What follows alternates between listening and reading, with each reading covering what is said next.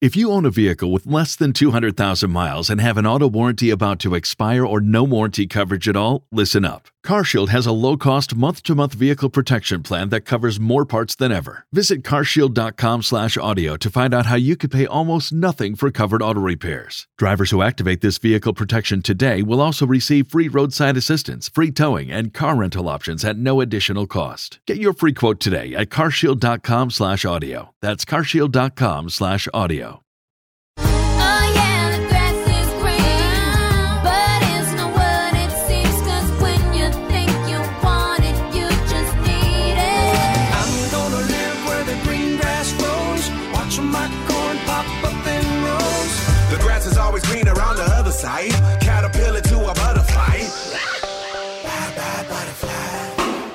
It's Green and Growing with Ashley Frasca Plants, flowers, trees, and stuff. on 95.5 WSB. All right, rolling right into hour number three of the show here this morning with DeMarco and Ann. And Dave Baker's already popped his head in and out, so I know he's ready to bring you another riveting edition of the Home Fix It Show beginning at nine o'clock. But au contraire, I have another hour. He can't kick me out yet. Um, he would like for me to remind you that the North Atlanta Home Show is next weekend at Gas South Convention Center. It runs Friday, Saturday, and Sunday. And there's an outdoor oasis, which I wish I was a part of because that sounds so fun. And the University of Georgia Master Gardener Extension volunteers will be there to answer uh, some of your plant questions as well. So that's really cool. Lots of stuff to do at the North Atlanta Home Show. If you live up in the Gwinnett area, that's kind of a fun way to spend the weekend. Um, and I was speaking of uh, Squirrel Appreciation Day, which is today. I don't know. You can celebrate that any way you choose to do so. Appreciate the squirrels or not.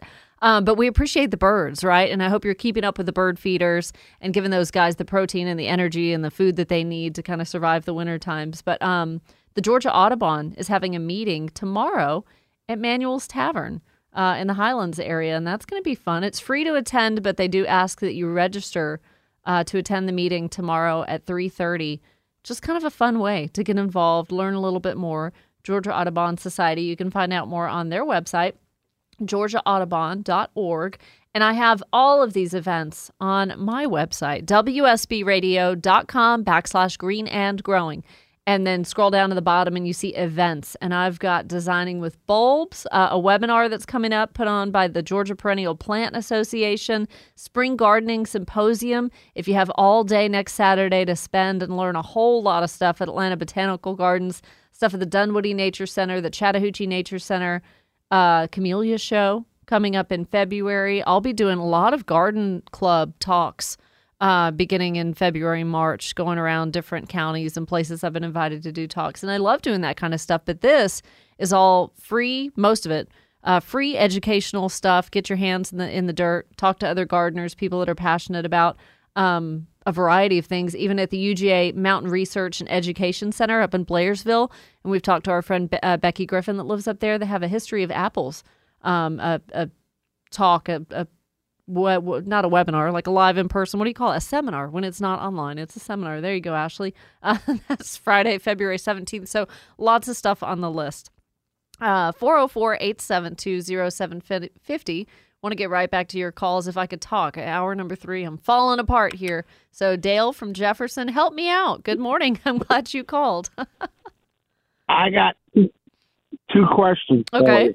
The woman said on uh, Pike yesterday that it's time to cut your knockout roses back. Yeah. Um, I mean, you can do it now. Um, I don't recommend doing it a little this early just because I want to see a little bit more of that new growth. Like if you walk by the stems right now, you'll see the dark red new nodes coming out of the stems. I want to wait for them to get a little bit longer, a little bit bigger, just so I can kind of visualize what the shape of the plant's going to be and where all that new growth, what direction it's all going to go in. So I always traditionally do knockout roses around Valentine's Day. Um, so now's not too early, but I just tend to wait a little bit longer. I mean, heck, we've already looked at the ugly, you know, gray canes for most of the winter. So what's another couple weeks? Okay. Second question: Is it too early to plant fescue? I think so. Um, and optimally, Dale, what you want to do is plant it like in September. That is the absolute best time since it's a cool season grass. It really establishes very well and thrives in the cool season. That's why it stays green throughout the winter. Um, so that is the best time to do it. You are certainly welcome to try to do it toward the end of February, beginning of March. But the risk that you take is with the temperatures heating up, you know, spring and into early summer, that really stresses the roots that are trying to establish and grow with fescue seed in the spring. So that heat comes on fast. So what you want to do is when you do the seed in late February, March, you really have to be very, very, very mindful and stay on top of watering to help those roots grow and establish healthy and a little more quickly. Okay, you answered my, my questions. Yeah, but boy, you. i and it wouldn't hurt you, Dale. Like if you're just really looking to really reinvigorate that fescue lawn, do a little bit now. You know, aerate the soil and all that, so you've really got good seed to soil contact. You need to get one of those aerators and really dig up the, you know, the topsoil a little bit to get that seed in. But the best and hardiest application you're going to do is like September, October. So do it two times this year, and you'll be really pleased with the results come next year. Good. You're doing a good job. Thank you. Oh, I appreciate it. Well, you are too. I think you're going to go out there and be very successful with your with your roses and your fescue. I appreciate your calling. Okay, bye. All right, have a good day. Thank you so much. Uh 404-872-0750. I had another thought on fescue and it totally just left my head, so we will just go ahead and move on from fescue. What was I going to say about fescue? Um I don't know. Just one of those things. Cool season grass. Really want to establish it September, October. Wouldn't hurt to do an application in the spring, but again, it's just not going to have the germination rate and the success that it would have um, in the fall. But you can certainly try, and I've done it myself too. So I can't tell you not to do it if I've actually done it. I've put out fescue seed in March. There's no harm in that. Okay. Ron from Royston calls next. Hey, Ron. Good morning. Good morning. I've got a problem with my fruit trees and my nut trees. There's a moss that's about four feet high, and I have tried Dawn liquid uh, soap with a light brush, and that's not working. Could you help me? Is it truly a moss, like it's soft, spongy, and green? It's green all the way up, just like you would take a paintbrush and paint it green. Okay, I have some good news for you. Um, mo- moss, and whenever we see lichens on trees, you know, and lichens are the Yes, ma'am. gray, silvery, really pretty blue, coral yes, things. I'm familiar with it. Yeah, lichens and moss both. Um, they are not parasitic, so they are not taking advantage of that tree. They're not robbing that tree of any nutrients. They're just taking advantage of the conditions right there. Um, so they are able to take in their own moisture, their own sunlight, produce their own food, not to the detriment of the tree they're growing on. So I don't think that it being there is indicative in any way of the decline of your tree. Okay, well, great. I keep the grass cut and everything. They fertilize the trees, but it just looks makes the tree look so bad. It kind of does, yeah. And I mean, you would honestly see it and think, "Oh no," you know, you'd think it's parasitic and that it's hurting the tree. Um, but but that's not the case at all. It's just taking advantage of the conditions. Which, and you're saying they're fruit trees. Yes, ma'am. I've got two pecan trees that has that on it, but I, I don't know what's causing it. Well, I'll I'll tell you, the moss is growing exactly where it wants to. It's taking advantage of an area that stays wet and that stays dark because that's mosses too, and actually like just a compact kind of place to grow. Those are its three conditions. It grows in compact soil traditionally, um, but wet spots and sp- spots that don't get enough sunlight. So, have you ever pruned the pecans? No, I don't prune my pecans. Oh, okay.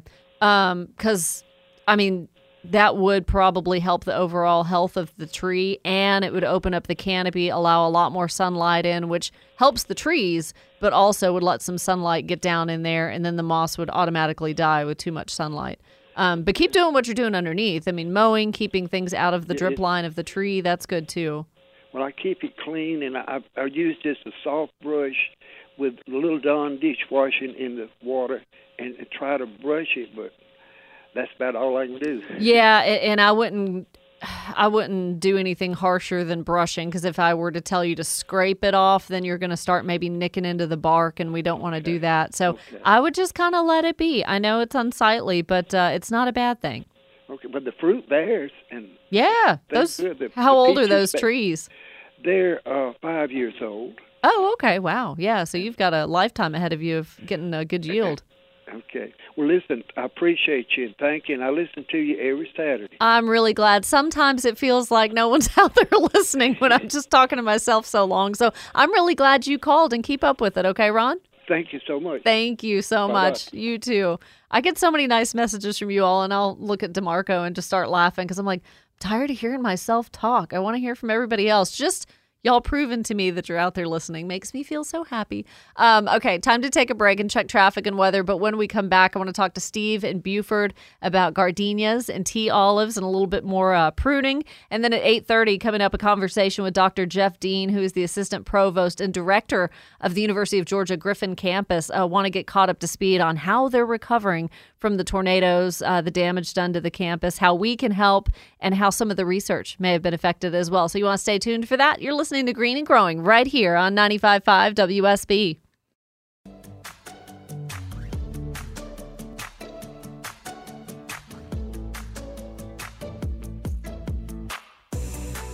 Ed Sheeran song. I recognize this one. The weather update brought to you by Finley Roofing. Today, increasing clouds, a high in the low to mid 50s, rain and widespread uh, showers tomorrow with a high in the low 50s.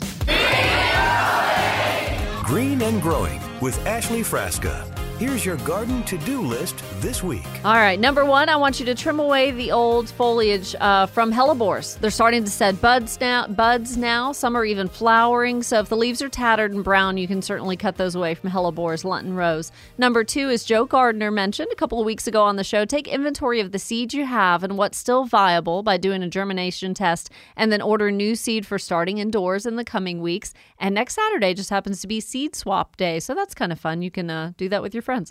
And number three, continue layering pine straw or mulch in the garden beds and vegetable beds not being used right now. Um, it's not necessary to remove all the old leaves or old pine straw first. You can certainly put all the new ground covering over that, and it just makes for good mulch. All right, want to jump out to the phones before we have to break again. Steve in Buford, welcome to the show. Uh, uh, thank you, Ashley. Yeah. Uh, what I was calling about was I have two huge tea olives. Mhm. They have lost all their leaves from the cold that we Right. had four weeks ago. And do you think I've lost the plants? No, sir. Good news for you. I do not think so. We have seen that throughout metro Atlanta. It's kind of devastating seeing all of those defoliated. Um, but we're going to wait till spring and make sure the leaves come back and they start to, you know, leaf back out. And then we can prune as needed. But right now, leave them alone. Just because the tops seem to have died out, the roots are still pretty good, I'm almost sure. Okay, thank you. Yeah. Second thing, I have some huge gardenias, and uh, all the top, they're just all brown for a good 10 to 12 inches from top uh, to the, uh, you know, down. Yeah. Is it too early to cut them back, or should I still wait? had it not been for the freeze, had it not been for the freeze, I would say rejuvenation pruning like in mid to late February just to kind of reinvigorate them, take them way back if you needed to um, in mid to late February. Now you lose flowers though, because that's one of those when it flowers in the spring, typically we want to prune it right after it's done flowering. So if you prune in late February, you take away all the buds that are sitting there waiting to open. But for rejuvenation, that's a good idea. Now, we're not talking about they're tattered just because of age. We're talking they're tattered because of the freeze, right? So that's one of those as well, Steve. I would just wait and see. Um, and the the pruning guru Rick Smith was on a couple weeks ago, and then I'm going to re-air a lot of our conversation next Saturday. I hope you can tune in because he made a good point to leave some of that foliage that's brown and stuff. Leave that right now and don't prune because it'll kind of serve as a little bit of an insulator if we get another freeze, keeping everything below it a little more sheltered from another freeze or cold event. Um, so don't be tempted to cut away what looks dead and ugly right now. Um, but once again, once things start to leaf out like the tea olive and all that, and we're getting toward the end of February, early March, then you can kind of see what limbs are dead, dead. They're not putting on new leaves. Do some selective pruning at that time. I would wait till the end of February, early March. And like I said, as far as rejuvenation pruning, if we just think, hey, it's time for this to have a, a massive overhaul, a big haircut, that would be the time to do it. You can cut it back all the way. It's going to start to leaf out. You're going to lose the flowers this year, but then start fertilizing it with holly tone or something in April and May and let it just kind of come back. Um, but right now, no pruning right now. Leave that dead stuff just in case it needs to be kind of an insulator or a protector um, of what's going to start growing. You know, if we have another freeze, I hope we don't in the next month or two. Thank you for the call and the observations, Steve. I really appreciate it. Um, yeah, if you didn't get to reach me today, certainly jump over to the Facebook page. You can direct message me there. And it's cute. I had a lady message me and she's like, Dear Ashley and staff. And I was like, Oh, I answer all the questions on here. I do have a staff of DeMarco and Ann, but like you get me when you go to Green and Growing WSB on Facebook, and I will get uh, answers to all of your questions there. Coming up with the uh, director of the UGA Griffin campus next here on Green and Growing. Stay tuned to WSB.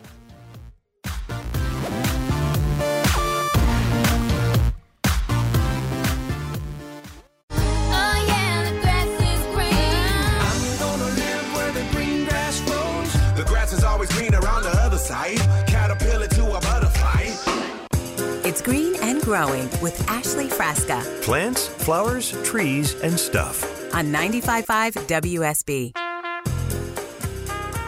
WSB. Welcome back, nearing the end of Green and Growing on a Saturday morning. Of course, your host, Ashley Frasca, here with you for the next half hour. And then, of course, Dave Baker and the Home Fix It show comes up right at 9 o'clock. So, the cities of Griffin, LaGrange, and Hogansville have been on our mind for the last week, week and a half because of the tornadoes that went through two Thursday afternoons ago, caused a lot of damage, a lot of destruction. Maybe hearing reports of up to five tornadoes that's touched down in the Griffin area. So, of course, our friends at the UGA Griffin campus were on our minds. And it was just released this past Wednesday. The IT support staff finally made good progress and restored Wi Fi services and internet to some of the buildings. A lot of the staff at the start of the week was asked to work from home if they could. So, of course, I wanted to check in on our friends at the University of Georgia Griffin campus. With me now is the assistant provost and director of the Griffin campus, Dr. Jeff Dean. Good morning, Dr. Dean. Welcome to the show. Oh, good morning, Ashley. It's a pleasure to be with you. I'm really glad you took the time because, as I told you last Saturday, a lot of listeners were concerned about the Griffin campus. You know, Dr. Clint Waltz has been on the show a number of times. We have a loyal listener, Nicole, down in Griffin, that checks in with us and is really an avid gardener. So, um, what is the status of the campus now? Is everything getting cleaned up? Well, uh, it's we're looking remarkably uh, well considering uh, the hit we took and and what we see in the surrounding communities. We've got a, still got a lot of trees down on various portions of the campus, but for the most part, they dropped in open areas, and only a few of our buildings got nicked and banged up on the core campus. We do have more wind damage out on some of the some of the farm areas. That's going to take a little longer for us to to clear up. And now, some of the photos that were shared from folks in the community and also from the accounts from the campus there um, in the days after the tornado about a week ago, you know, some of the structures, the temporary structures, it seemed, were a little bit damaged. And I, my first thought was, oh no, that could affect some of the wonderful research being done there on campus if maybe it set back some of the turf grass research or, you know, tore up some of the ground. Can you tell us about the status of any of that? I hope nothing was set back too far. Oh, not too badly to the best of my knowledge, but you're absolutely right. As you, in fact, as you come in the main gate to campus, uh, we had some uh, experiments on the turfgrass facility, uh, looking at drought tolerance and rain exclusion. So some structures there. One of them looks like uh, Godzilla stepped down in the middle of the Oh, structure no. and flattened flattened it completely. But we uh, actually took more damage out on the Dempsey Farm and uh, Westbrook farm units, where we've uh, got some of our uh, breeding programs going on. Uh, we had some uh, pretty significant greenhouse damage and with, that impacts our small grains breeding program.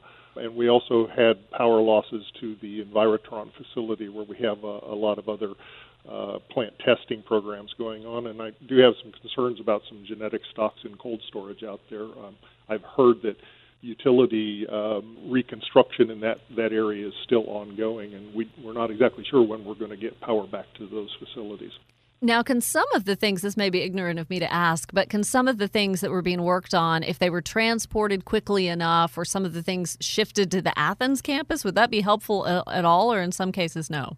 Uh, we're still trying to assess whether we need the resources of the Athens and perhaps even the Tifton campuses, uh, particularly for things like uh, cold storage for some of those genetic stocks. But in fact, we uh, some of our researchers did access uh, facilities out on on the Dempsey uh, farm and uh, immediately transferred some of our uh, breeding program materials to some spaces we actually here had here in greenhouses on the core campus. Uh, you know, we did lose some uh, some plants, um, and I'm unsure how that's going to impact those research programs. But for the most part, we were able to just shift things around and kind of uh, fill up what uh, excess uh, capacity we had on the core campus to uh, take care of some of those those things. But uh, that's not to say that in the coming days we're not going to actually shift some things back over to uh, Athens in order to um, kind of uh, free up our ability to uh, have other research programs using spaces that they need.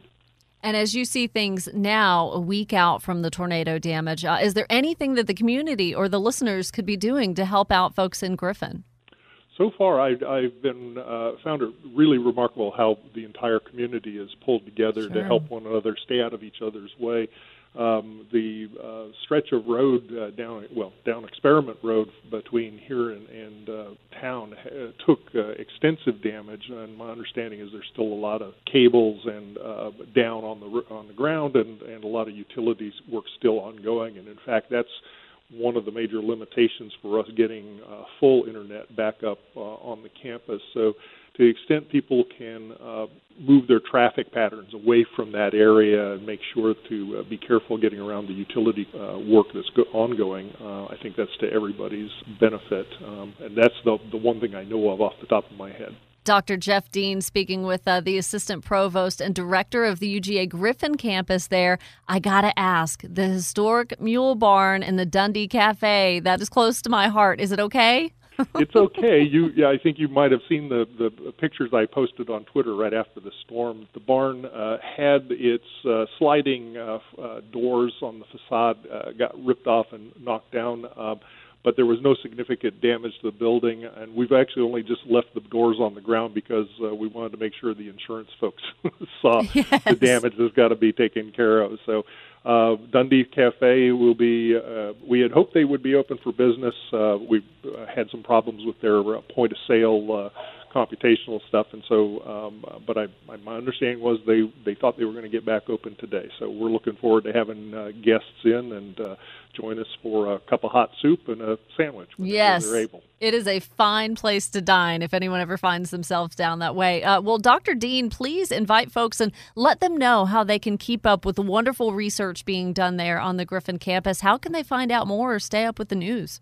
Well, we're we're trying to uh, get the word out on social media. Um, I've taken personal charge of our, our Twitter account, and I'm trying to make sure that we start getting stuff posted there as well. I certainly uh, encourage people to uh, to look at, the, at at that feed, uh, and we will be getting additional information out through uh, opportunities like uh, your radio program and other um, public media events over the next few days. But certainly appreciate all the interest. Well, yes, and you let us know what uh, what you need from us certainly. And I'm due for a visit to see Dr. Panisi and Dr. Waltz, and hopefully I'll, I'll head down your hallway next time I'm there as well, Dr. Dean.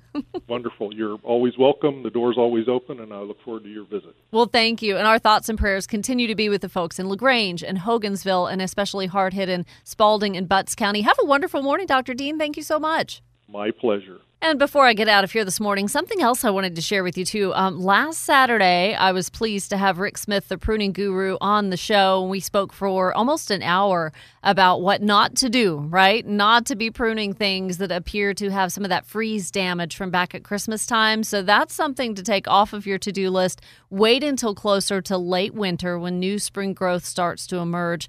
He also mentioned something that was kind of an epiphany moment for me as far as frustrations of professional landscapers when they see things that are sheared or shaped unnaturally. You got to take a listen to this. I'll tell you something that I've been seeing a lot lately is that, for an example, plants that have been sheared mechanically, for example, loropetalums, Mm-hmm. I see those damaged more than the loropetalums that have been pruned properly Hmm. because they only have a thin layer of foliage because of they've been sheared. So that's what I've been seeing out there. That's a really good observation too. And when I drive along Towne Lake Parkway in Woodstock, there's a stretch there that the the hedges are alternated, right? They're little meatballs. There's a camellia, Uh-huh. a loropetalum, a camellia, a loropetalum, and they're all pruned and cut to be the same size as one another. And when those camellias were blooming back in like October, November, there was only a few flowers on each. You almost wouldn't have even known they were camellias because they've been sized so extremely, you know, limited that the landscape crews are cutting off the buds. You know, there's a thing to be said with formal versus informal. And if you decide to do formal, which is where you're shearing everything into a tight ball, uh, green meat ball, as you said, or a square or Mickey Mouse, there's going to be a price to pay. Uh, one way or another, it may be the freeze, it may be defoliation in the center, and you just have a dome. There's a lot of reasons of why not this year. Wow, if you've taken nothing else away from this show, what Rick just said right there is so key. And if that's your look, if that's your intention to have more of a formal, you know, boxwood hedge kind of look, get the right plant, right? Don't force a Loropetalum that can go crazy or a camellia that wants to be big and wants to flower. Don't force those into something they're not wanting to be, right?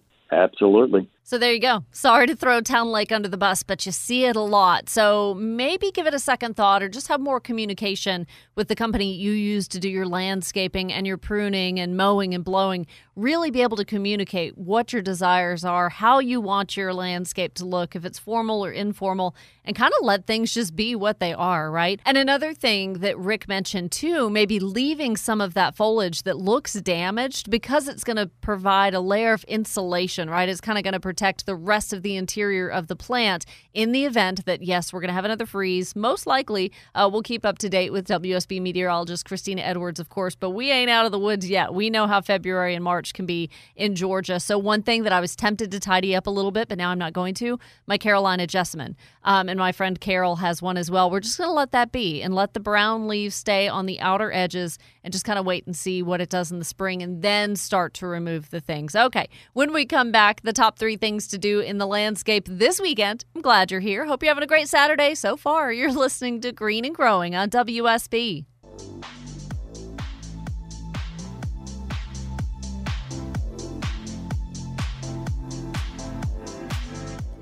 The update on the weekend weather brought to you by Finley Roofing. So, talking about Rick Smith, the pruning guru there, uh, our friend Mary Kay Woodworth, who is head of the Georgia Urban Ag Council, reached out to us to let us know about the Lunch and Learn webinar series. Uh, for 2023. And Rick actually just spoke to folks uh, on the webinar yesterday, as a matter of fact. And you can keep up to date with the topics that are coming up. Many of them are free unless you're trying to receive credits and you're an industry professional, but nevertheless, great uh, lecture series for Fridays all the way through March 24th. You can find out more information if you want to hop on to some of those lunch and learns. UrbanAgCouncil.com backslash lunch dash learn.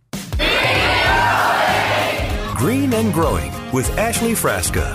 Here's your garden to do list this week. All right, a lot of good things on tap for the weekend, as you know. Number one, I'm going to recommend that you maybe trim some of that foliage that's uh, tattered looking or brown from hellebores, right? They're putting on a lot of new buds. They're getting ready to burst open this time of year. Lenten rose, mine certainly look great. So I have taken back some of the uh, older, bigger leaves that are just hiding those new buds from opening. Number two, as Joe Lamp'l, Joe Gardner mentioned on the show a couple of weeks ago, now is the time to take inventory of the seeds you have, what's still viable. You can find out that by doing a germination test with a moist paper towel. Um, and then order new seed for starting indoors in the coming weeks. I will keep you up to date on when is the time to start the summer crops indoor from seed if you're looking to start tomatoes or peppers or okra. I will uh, let you kind of do that along with me, and you can jump on Joe's online garden academy as well by going to joegardner.com and really learn the ins and outs of that process. Adams Briscoe Seed Company in Jackson, Georgia, great place to find a wide variety of fun stuff to try. And number three, continue layering pine straw or mulch in garden beds, maybe vegetable beds not being used right now. You have to have some kind of cover on those vegetable beds that, uh, like mine, had broccoli, had Brussels sprouts, didn't get a harvest before the freeze at Christmas. So now I just have bare dirt, and we don't want that. Um, and it's not necessary to remove old pine straw or leaves first. As a matter of fact, it looks a little more tidy. Just put the pine straw over the existing leaves or over the older pine straw.